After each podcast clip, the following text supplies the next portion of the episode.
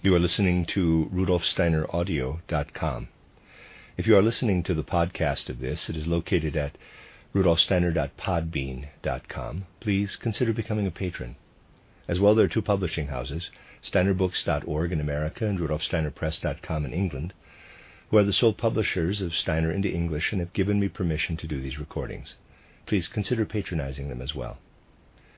You are listening to rudolfsteineraudio.com. This is a reading of a collection of lectures by Rudolf Steiner entitled Spiritualism, Madame Blavatsky, and Theosophy. This is lecture two, entitled Theosophy and Somnambulism, given in Berlin on March 7, 1904. Today I want to expand some points I merely sketched out last time. More precisely, I want to speak about the phenomenon of somnambulism. This leads us into mysterious areas of human nature that from different perspectives have received the most diverse interpretations. You all know the phenomenon of somnambulism or sleepwalking. The word designates a particular psychological condition, a particular alteration of a person's ordinary consciousness. This state is such that through the person's, quote, capital I soul, close quote, excuse me, let me read that again. This state is such that though the person's I soul, capital I, may be active in some very specific ways, ordinary waking consciousness, the consciousness within which we operate in the natural world and which we use to perform our daily tasks, is not fully active. In other words, waking consciousness is repressed, virtually switched off. Whether we call this somnambulism, sleepwalking, sleep acting, or any other name, we understand by it a soul activity without the full involvement of ordinary waking consciousness, an activity arising from the depths of the soul and unilluminated by waking capital I consciousness. The human soul acts out of this dark depth, and from these depths brings up actions that are substantially different from what the person usually does. We know, too, that not every personality is suited for such, to such a switching off of ordinary waking consciousness. We know that only those individuals who can be put in a kind of trance or dream condition can manifest this condition. Although these manifestations arise out of an individual's nature, the individual is in a subconscious or unconscious state. Over the centuries, this somnambulistic state has been the object of a wide range of explanations. In ancient Greece, for instance, we find priestesses, or so called oracles, who could announce from their soul depths all kinds of things in a state of extinguished waking consciousness. Future events were supposedly brought up from such deep soul knowing.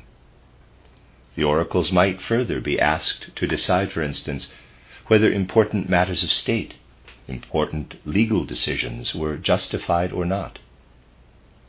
Briefly put, whatever they proclaimed was ascribed to divine inspiration. People believed that when the waking consciousness of the soul is extinguished, it stands under the influence of the gods and transmits divine messages. Not only did the individuals who could be put into that state enjoy the kind of honor bestowed upon the gods, but most importantly, the revelation that they transmitted was venerated as a divine message. If we now move from ancient Greece to the end of the Middle Ages, we find a completely different description and interpretation of these personalities. We see that these persons were then considered to be in alliance with all kinds of evil, demonic, or diabolical powers we see that what they announced was considered destructive. It was something that could only have a harmful influence on human life. Persons with such gifts were persecuted for being witches. They were pursued because of their connections with the devil. Many of the most gruesome actions of the declining Middle Ages can be traced back to this interpretation of the sleepwalking state. More recently, if we look at the beginning of the 19th century, actually at the last third of the 18th century, we find that people were starting to study, in quotes, psychology, human psychological states. And we find some people who believed that the study of sleepwalking would give a key to understanding superior states in the human soul. They believed that when ordinary cerebral consciousness is switched off and the senses no longer receive input from the external world, human beings are capable of experiencing things about spiritual events and beings that we would not be able to perceive in our normal state with usual sensory perception. Other researchers, however, merely saw these states as morbid conditions and considered it desirable that, as morbid states, they should be eliminated from the range of behavior considered normal. Actually, it was modern science, with its materialistic faith, that rejected any interpretation or explanation of these manifestations and saw them as morbid, related somehow to insanity, altogether outside the norm. So much, then, for a few of the interpretations that have been given in the course of history. Next, we must ask how is it possible to trigger such phenomena? We know many people spontaneously get into this state when their normal waking consciousness is turned off. They behave toward the outer world as if they were asleep. Their ordinary senses seem not to be picking up anything of what happens in their environment. For example, they don't notice a bell ringing next to their ears. They don't see a light burning nearby.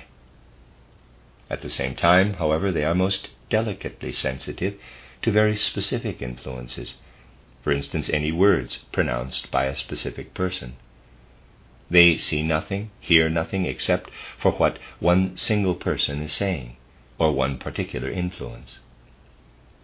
In fact, they are often able to sense what a particular person in the room is thinking. These things do happen with particular individuals every now and then and quite spontaneously. We call such people sleepwalkers.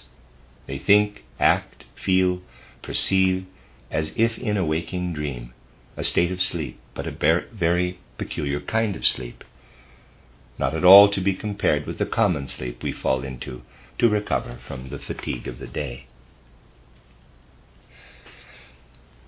We also know that these sleepwalkers have a heightened capacity for perceiving and sensing particular events, and that they can perform very particular actions which they would be quite incapable of performing in a waking state. We have examples of their performing actions that are perfectly reasonable, but require more than the ordinary orienting capacities of the waking state. We hear of them climbing on roofs and jumping over precipices without any sense of the danger they are in, precipices over which they would never even dream of jumping when, in quotes, awake. They do things that they would be completely incapable of doing under normal, ordinary conditions. Such somnambulistic states can arise without any trigger at all, but they can also result from a person influencing the so called somnambulist. A person can act so as to extinguish the waking consciousness of another, so that the resulting somnambulist, in quotes, is in an artificial, in quotes, sleeping, sleepwalking state. When that happens, the artificial somnambulist acts just as a natural sleepwalker would act. Particular terms do not matter, but the influencing person is called a magnetizer, and the personality is said to be magnetized. People say they were put into a magnetic sleep. What then is the meaning of these phenomena for spiritual life? What role do they play in the whole context of spiritual life? What can be learned from such phenomena? What do they tell us about the quality and nature of the human soul and the human spirit? Finally, are these manifestations really something completely abnormal, without any resemblance to things that happen in ordinary life? It would be easy and thus tempting to agree with the view that these are abnormalities, but to do that would leave us hanging without any particular conclusion on the matter. On the other hand, by taking a closer look at our ordinary experiences, we can try to find a gradual transition from ordinary life to these abnormal manifestations. I am thinking, for instance, of the phenomena of ordinary dreams, which everyone experiences almost every night. Hardly anyone never dreams at all. Dream phenomena will show in a very elementary way how we begin to approach these higher phenomena, which I have so far merely sketched out. Dreams are often described as just fantastic images, empty imaginations passing through our dream consciousness. Those who think this are hardly inclined to take the curious manifestations of the dream world seriously. But there have always been more finely attuned minds inclined to study these fleeting images of dream consciousness more closely. They conclude, it is true, at the lowest level, that unruliness and arbitrariness mostly rule dreams. It is as if we were looking at the shreds of waking consciousness, the memories and images that flitted through our consciousness in the course of the day. In other instances, dreams result from physical states occurring while we are asleep, or symptoms of specific illnesses, etc. This kind of dream is the lowest kind of dream, made up of images marked by their complete unruliness, their disorderly passing through the dream consciousness. An attentive observer, however, cannot help noticing that even the most ordinary consciousness can have dreams besides these disorderly, arbitrary ones. Dreams that have a very specific regularity. Let me draw your attention to some examples that give us a deeper insight in the regularity we can experience even in the ordinary state of dream consciousness. You are asleep, and a clock is ticking by your bed. You do not experience the ticking of the clock while you are asleep. Instead, you dream that a regiment of soldiers is passing by your window. You distinctly hear the clatter of the horses' hoofs. When you wake up, you become aware of having just heard the clock ticking, for it is still going on in your waking consciousness. You didn't hear it, however, as the ticking that your ordinary ears hear. Instead, it was transformed metamorphosed into the metaphor of a cavalry regiment's clattering hoofs. Here is another dream. One Sunday morning, a farmer's wife and her friend go to town. Entering the church, they see the priest climbing to his pulpit and starting to preach. The two women listen for a while. Then something extraordinary happens. The priest turns into a wing and then into a crowing rooster. This, by the way, is an actual dream. When the farmer's wife wakes up, of course, a rooster is really crowing. Again, you can see what happened. The ear heard the rooster crowing, but did not at first interpret it as the rooster's call. Instead, the dream consciousness produced a metaphor out of what it had heard. The rooster's crowing was symbolically changed into the whole narrative I just told you. Our dream consciousness can take can spin very dramatic stories sense impressions are not taken in immediately, but are transformed into symbols. Characteristically, dream consciousness is involved in creating dramas. Here is another example, again an actual dream. A student dreams he is at the door of a conference room. Another student jostles him. This turns into an exchange of harsh words, leading to a duel. The student experiences the whole thing in the dream all the preparations for a duel. A very long story indeed. Finally, the duel takes place at the agreed location. Everyone, including the attendants, are there. The first shot is heard.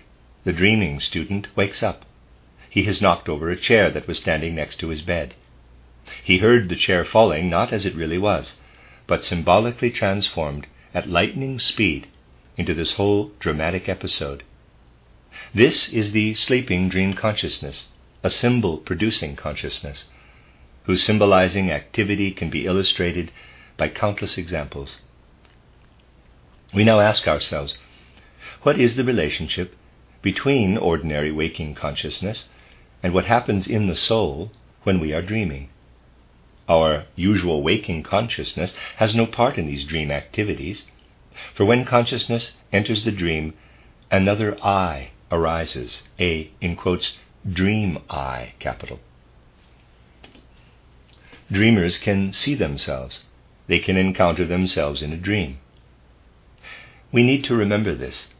In the dream, there is a split between the dream I and the real I, so that the dreaming individual can observe himself or herself quite objectively in the process of the various occurrences in the dream. The situations that take place in the dream are determined by dream consciousness and are completely integrated in the symbolic drama being played out. When we dream about events from our own inner physical life, we are dealing with a higher level, if I may say so, of this dream consciousness. Again, I shall give you actual examples. Someone dreams that he is in a stifling cellar. There are spider webs on the ceiling and strange animals crawl about. He wakes up with a headache. The headache has expressed itself symbolically in the form of this oppressive cellar. Or someone dreams of being in an overheated room. He sees the glow of a red hot stove, wakes up with his heart racing. Very specific organs, particular sensations, are symbolized during the dream in the form of particular events. In fact, observers in the field know that for a given person, a particular organ is stereotypically turned into a recurring phenomenon. Someone suffering from heart palpitations will have the same dream every time he has heart palpitations, as in the dream described, repeatedly dreaming of an overheated stove and things of the same kind. So, external events are not the only triggers. Our physical body can also express itself metaphorically in the dream. This is only one step away from a remarkable phenomenon in which dreamers, typically persons who already have a tendency towards some form of somnambulism, see themselves with some illness, sometimes expressed in a symbolic form, even though the actual symptoms may not appear until a few days later. In their dream consciousness, the sleepers assess their own inner condition. This, in turn, is just a step away from the next phenomenon, in which a peculiar kind of human instinct advises full fledged sleepwalkers through a dream about a particular remedy or some institution where they will go to get treatment. The dream in this case actually plays the doctor's role, advising about the illness and about the remedy. This happens to rare individuals with a prior predisposition to sleepwalking. As you see, we are dealing here with a series of connected phenomena, from disorganized dreams to regular dream experiences obeying specific laws. All the things I have described here are, to some extent, dream experiences. Another step will take us to the phenomenon of dream actions. The most common is people speaking in their dreams. This is a very common occurrence. We all know that sleeping persons will sometimes even give cogent answers to particular questions. At other times, when they, what they say indicates that they have not fully understood what was said to them. Or, and this is something that comes out if we go about the matter systematically, they say that somehow the question was subjected to a symbolic transformation the answer then being framed within that symbolic construct. Now, there is only one step from speech to action. A dreamer, particularly if she has a somnambulistic disposition, gets out of bed, maybe sits down at a desk if she is a student, and opens her study books. It may also happen that a dreamer actually resumes writing what he or she had started writing before going to sleep, or in any case, writes an actual text etc. What we observe here is a passage to actual activity from a simple perception or intention. Some individuals are very suggestible to hypnosis, yet do not go further than dream perceptions. Others, who don't get very far perceiving things in their sleep, can perform complex activities like the ones described above. Now, one characteristic of these dream actions by somnambulistic individuals is their compulsive, automatic character. Remember that in our waking life, we do many things quite automatically. Light strikes our eyes and we automatically close them. There are countless examples of this kind of action to which we don't give any thought at all. In the end, all that we do within our vegetative life body, our digestion, our breathing, our heartbeat, are actions performed without our being conscious of them. Similarly, we perform reasonable actions in a somnambulistic state. For instance, under the spell of a particularly strong attraction, we can act in an unquestionably compulsive manner. We must now ask ourselves how we will account for such phenomena. Many people believe that in such activity we are eavesdropping on the soul independently of the body. Such actions, from this perspective, are proof that the soul can have perceptions independently of the bodily organs of eye and ear, and that it can act in the absence of conscious decision.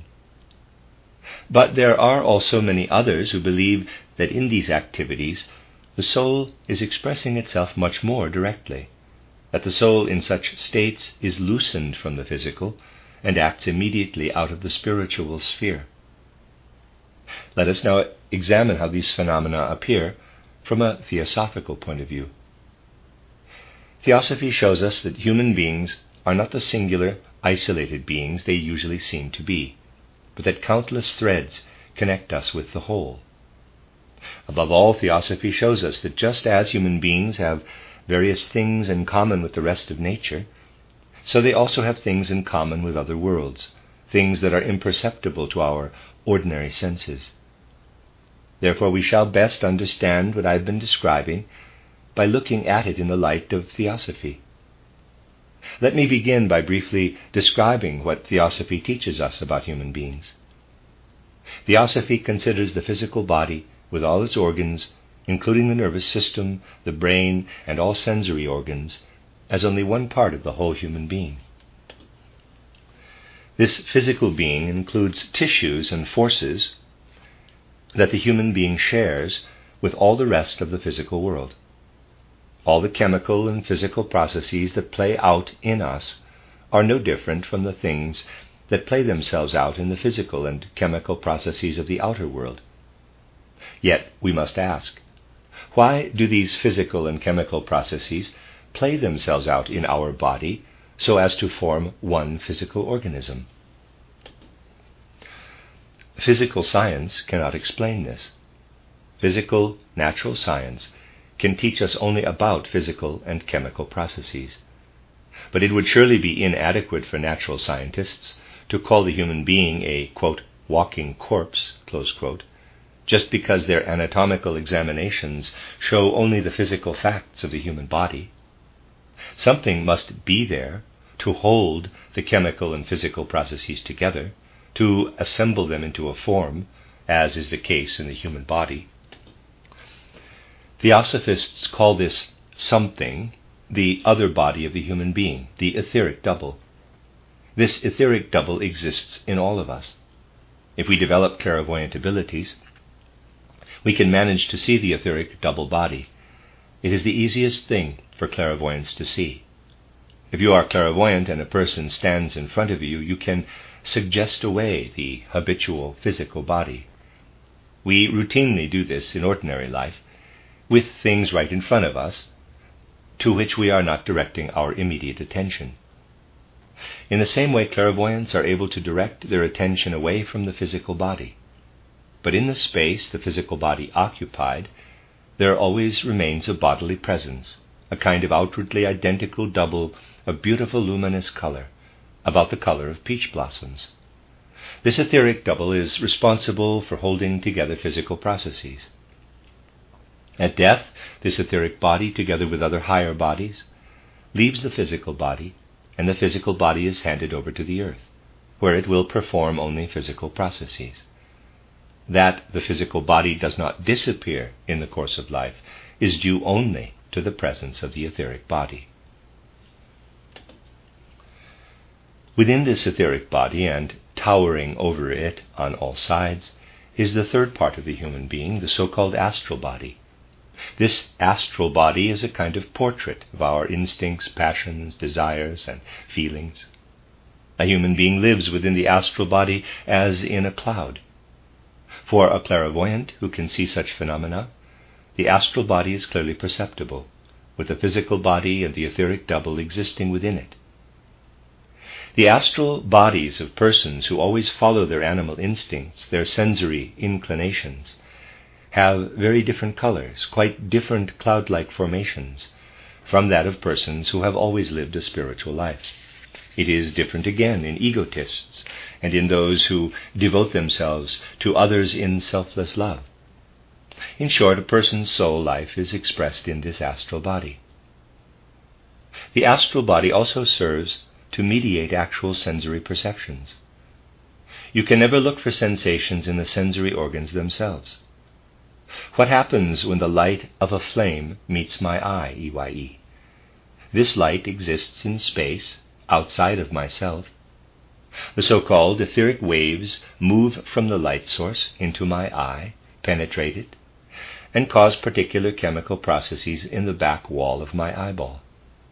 They change the retina and then implant these chemical events into my brain. My brain perceives the flame, receives the impression of imprinted light. If others were to observe the processes that take place in my brain, what would they observe? All they would see would be the physical events. They would witness something that happens in time and space. Yet they would be unable to perceive the impression of light within the physical processes in my brain.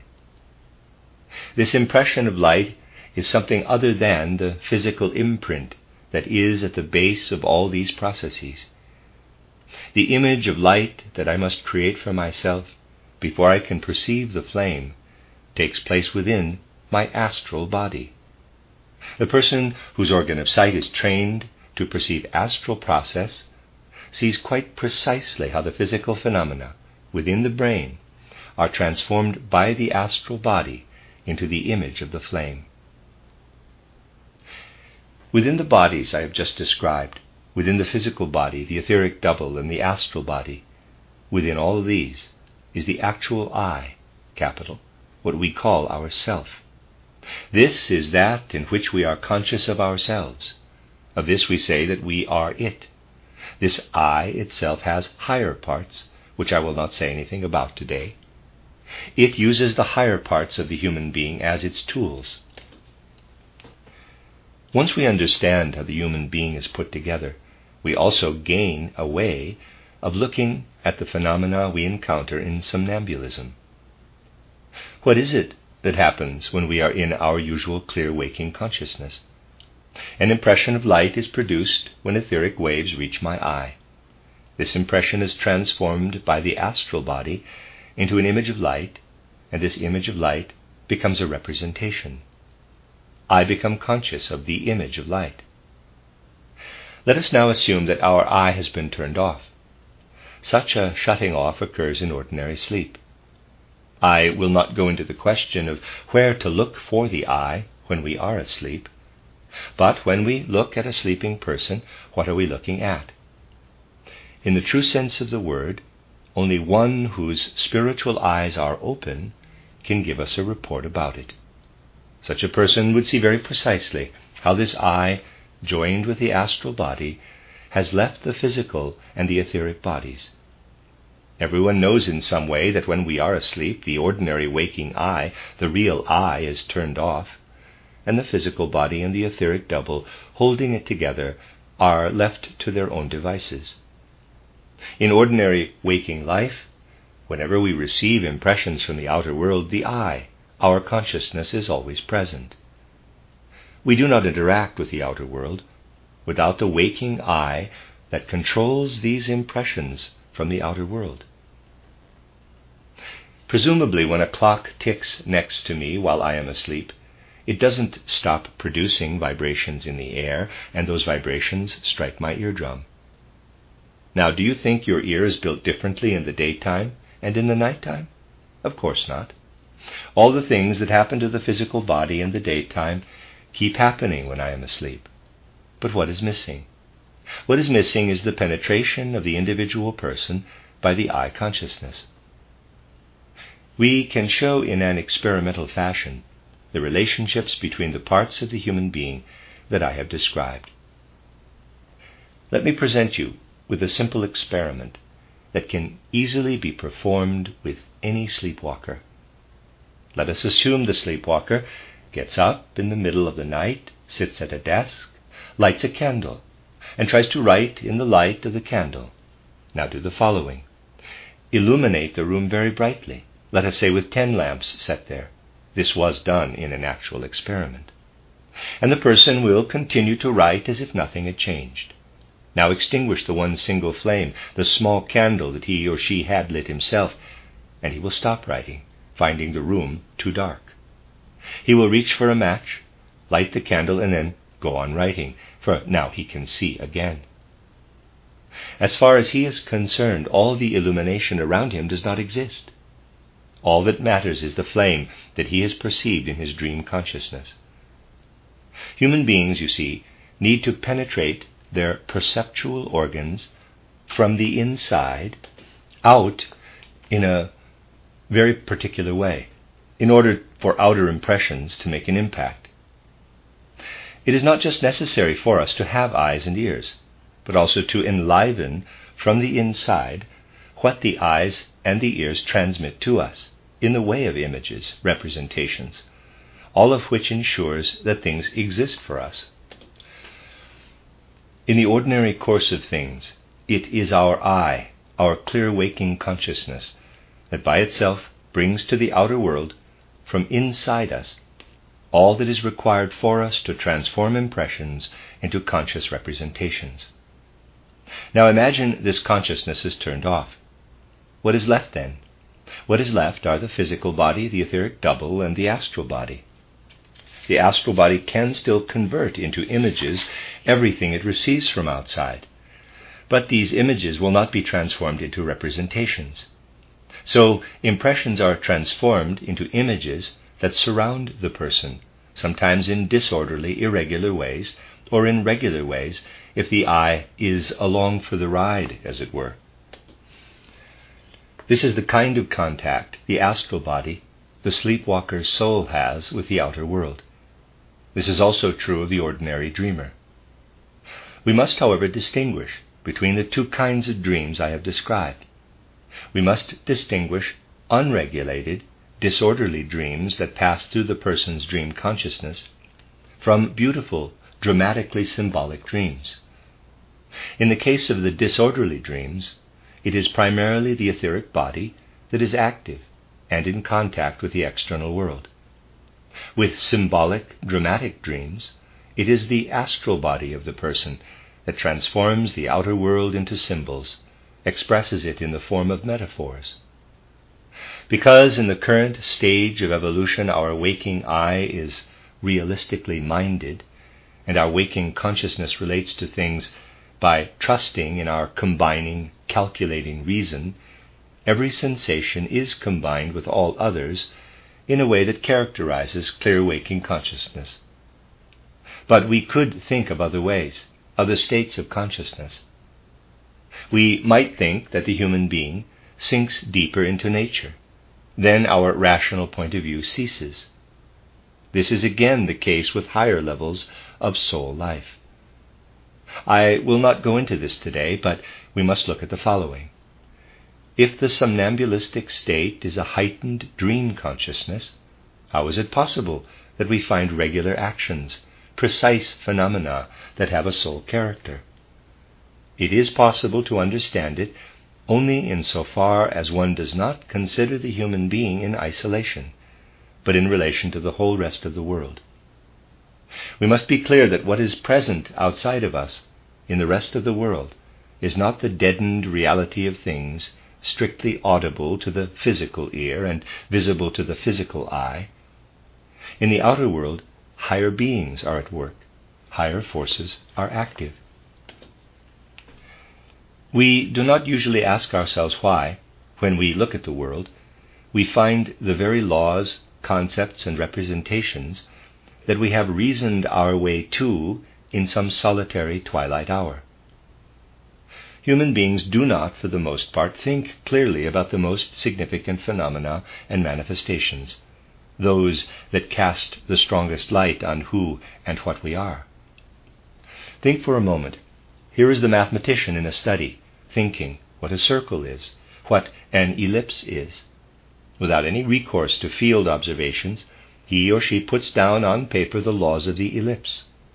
And he keeps studying until he knows what a circle is, what an ellipse is, etc. Later, still working on his own intellectual power, he discovers the law of the ellipse, planetary cycles, and other natural phenomena. The same is true in our spiritual life. The laws that our mind thinks in solitary study are the same laws that operate outside of us in the natural world, the same laws that rule the world. Granted that we call wisdom the things that human beings think, we find that outside of ourselves things are built in the same wise way, and human beings can observe them. In fact, if we look at the world in greater detail, we find that its own wisdom is superior in many ways to what the human mind can think and invent. Take the beaver's achievements. Beavers are truly astounding. It isn't just that their constructions demonstrate an instinctive sense of architectural form that couldn't be more perfect. They show us something more. Beavers protect their hiding places by building dams that retain water and in very specific ways slow down or speed up its rate of flow. The dams are set against the force of the stream in a way that engineers would not be able to do better. The layout of the dams is such that the slope of a dam and the angle at which it is set allow us to calculate quite precisely the speed and force of the water current. These dams are laid out in a way that engineers in their studies could not calculate better using their science attained at the cost of a great deal of human thinking and effort. Another example. Consider a very ordinary thigh bone, femur. If you look at this through a femur, I'm sorry, if you look at this through a microscope, you will see that it is not a compact structure comparable, say, to a piece of mortar. Instead, under the microscope, the bone appears friable, a combination of delicate formations, assembled into a very fine structure of timbers and scaffolds. A network of very delicate bone fibers is built up. They knit together and support each other, and if you study this whole network of bone fibers, you find yourself looking at nature's remarkable wisdom in the construction of such an organism. If we wanted to build trestles that supported the individual parts of a wooden structure so that every applicable excuse me, so that every application of force would have maximum effect, we could not do it any better than nature, in its wisdom, constructed this thigh bone out of an infinity of minuscule bone fibers. We find in every single part of nature the kind of natural wisdom that a human being could only approximate after much spiritual effort if we were able to pour our mind all over nature when we study it and perceive nature from the inside, we would have to conclude that nature is not the result of accident, but the product of infinite wisdom. Try to imagine what it would mean if instead of your calculating reason, taking in the impressions of the outer world through the sensory organs, you had no senses, but your reason were spread evenly throughout all of nature you would then perceive the very essence of things and not the effects of things on our senses. You would be able, excuse me, you would be standing in the middle of nature's wisdom. You would, in fact, be part of wise nature. This is precisely what happens when our waking consciousness is turned off. What I just described is the kind of thing the sleepwalker does. As I said, one might think that our brain exudes, as it were, our reason, consciousness, which then penetrates all natural functions and facts, the wisdom of nature in all its manifestations and all its facts. But the fact that we possess such a clear, awake consciousness has the opposite effect that of cutting us off from the rest of nature. This means that we need to receive the impressions of nature through the gates of our senses. Here is the flame. It makes an impression on my eye. The eye is a gate through which the impression reaches my consciousness. My consciousness calls up representations of those perceptions. By the very fact of having sensory organs, I am separated from the outer world, and the world must first enter my consciousness by crossing the threshold of my sensory organs. In relation to the world, I am like one who has been standing in a meadow, able to look in all directions, and then steps into a small house. Of all the things in the meadow, I can now know only what I can see through a small window. It is the same with nature's wisdom in general, which we perceive in every bone, every plant, everything from the starry heavens to the smallest body parts.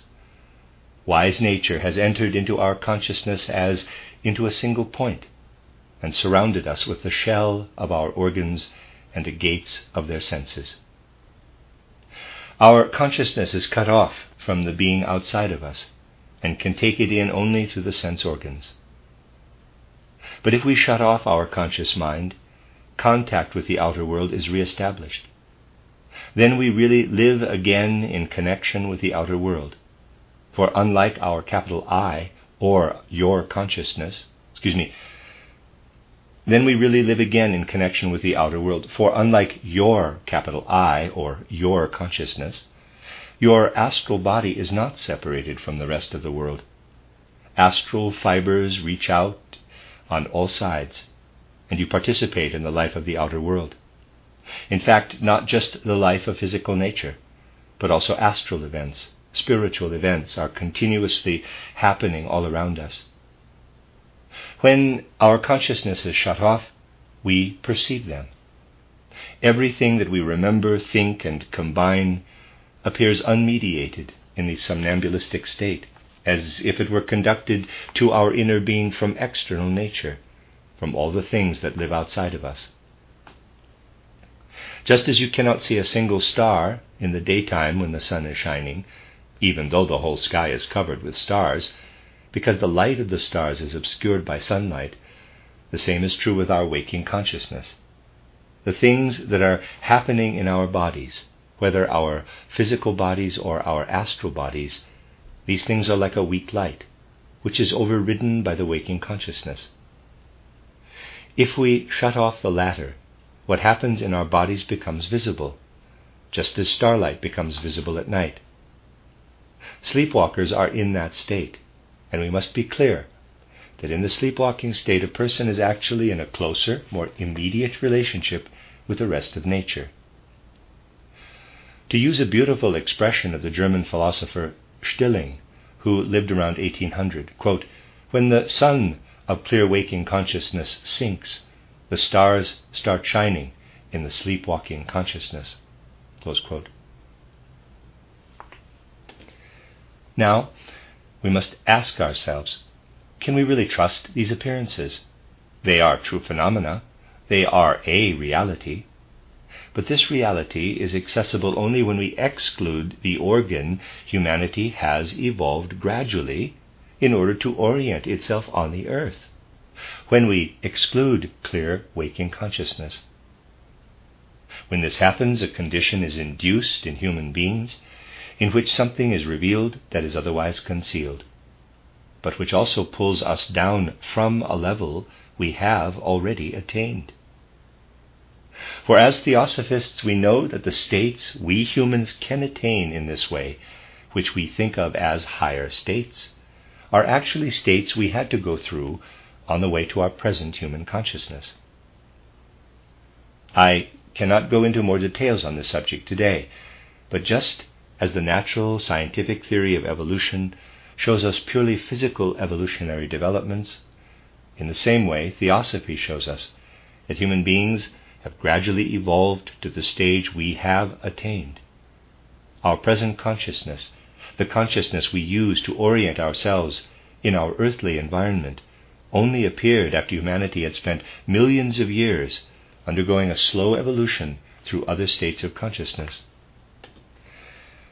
Before humans developed this clear waking consciousness, they had a kind of dream consciousness. In those days, human beings really saw all the proceedings around themselves in the form of symbols, just as our dreams still transform everything into symbols.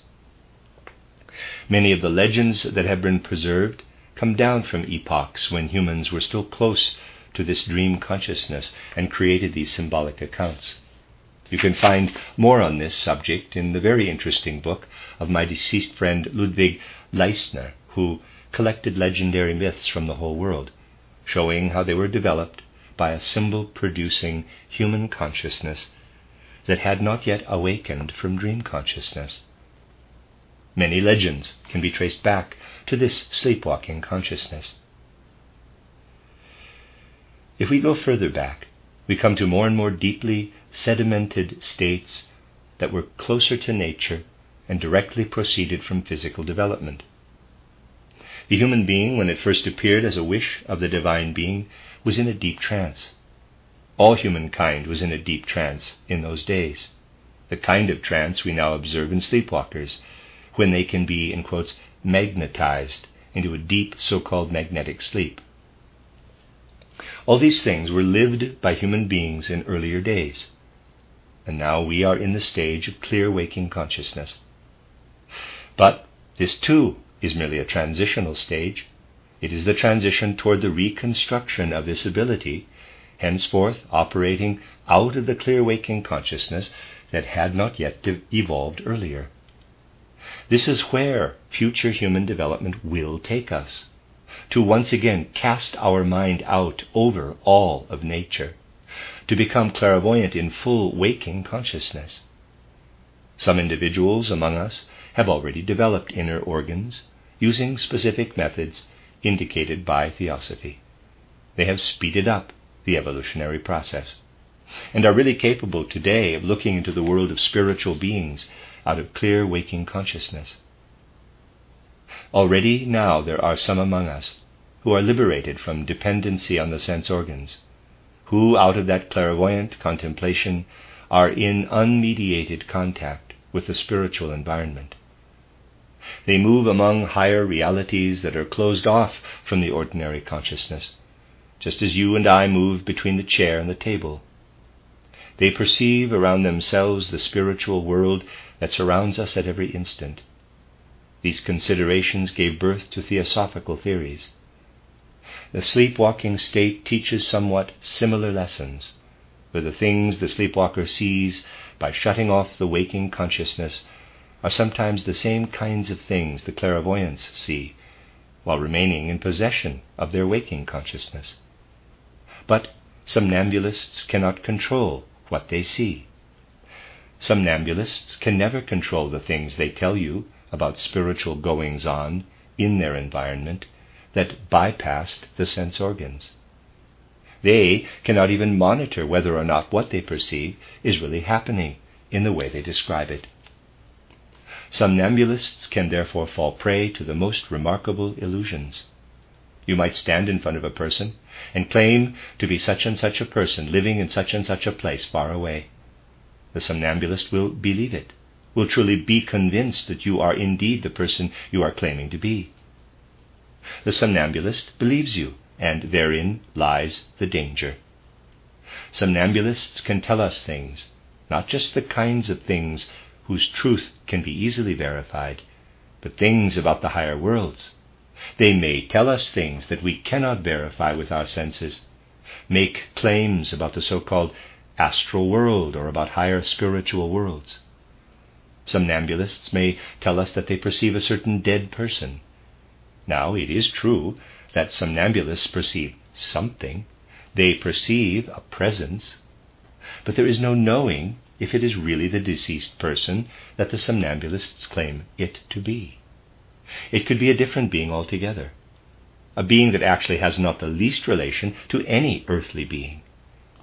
It could be a being living in the astral world that stepped into the earthly world. To make a long story short, in the absence of a controlling consciousness, somnambulists have no way of proving conclusively whether their impression is correct. This is a danger for somnambulists, particularly whenever we step over the boundary of the astral world. I can only make some suggestions here. For instance, the astral world has completely different concepts than our earthly world of good and evil. Our earthly world's concepts of good and evil are adapted to our sensory circumstances. When the somnambulist has experiences in the astral world, concepts of good and evil are easily shattered. This is one reason why mediums, who at first communicate only truths when they are in a trance, lose their discernment over time, so that it becomes impossible later for them to distinguish between fraud and reality. Anyone familiar with these higher worlds will have no trouble understanding that just because cross examination of a medium shows that in a particular case the person was reporting things that are inaccurate, this does not prove that the medium is a fraud. It can be the case, as I observed myself in one case, that a person in a trance goes to a store and buys a pious picture. Her I consciousness is shut off. Later, she emerges from her trance and has no idea how she has come by the picture. Upon returning to a trance state later, she produces the picture, explaining that she has received and brought it back from a supersensible world. The medium in this case had not the slightest idea that she herself had bought that picture, or how she had come by it. Strictly speaking, she was not being dishonest, even though the actual fact is a put on. The influences that can be exercised upon a person in a somnambulistic trance make it possible for a certain event itself to be a fraud. Yet the medium is not personally a fraud, and may in fact be quite honest and of sound judgment. This should show you that we have to adopt the theosophical point of view when considering the problem of somnambulism. Theosophists and the theosophical movement are convinced that access to the higher worlds access to the worlds opened to us by somnambulists should never take place without the presence of a clairvoyant in full possession of a clear waking consciousness. There must be a person who is capable of finding the way in the spiritual world as well as in the physical world. Theosophy requires that whenever experiments are made involving mediums, experiments that in themselves may be quite commendable. They should only be done in the presence of a fully coherent clairvoyant who can oversee the whole proceeding and verify what is actually happening. Often, however, it is common for the medium and those making the experiment with the medium to be in no condition to oversee the experiment.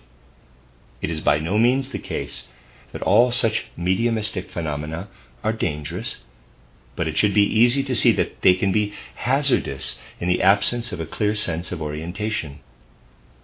Clairvoyants who work out of a sound, waking consciousness know at each instant what is going on.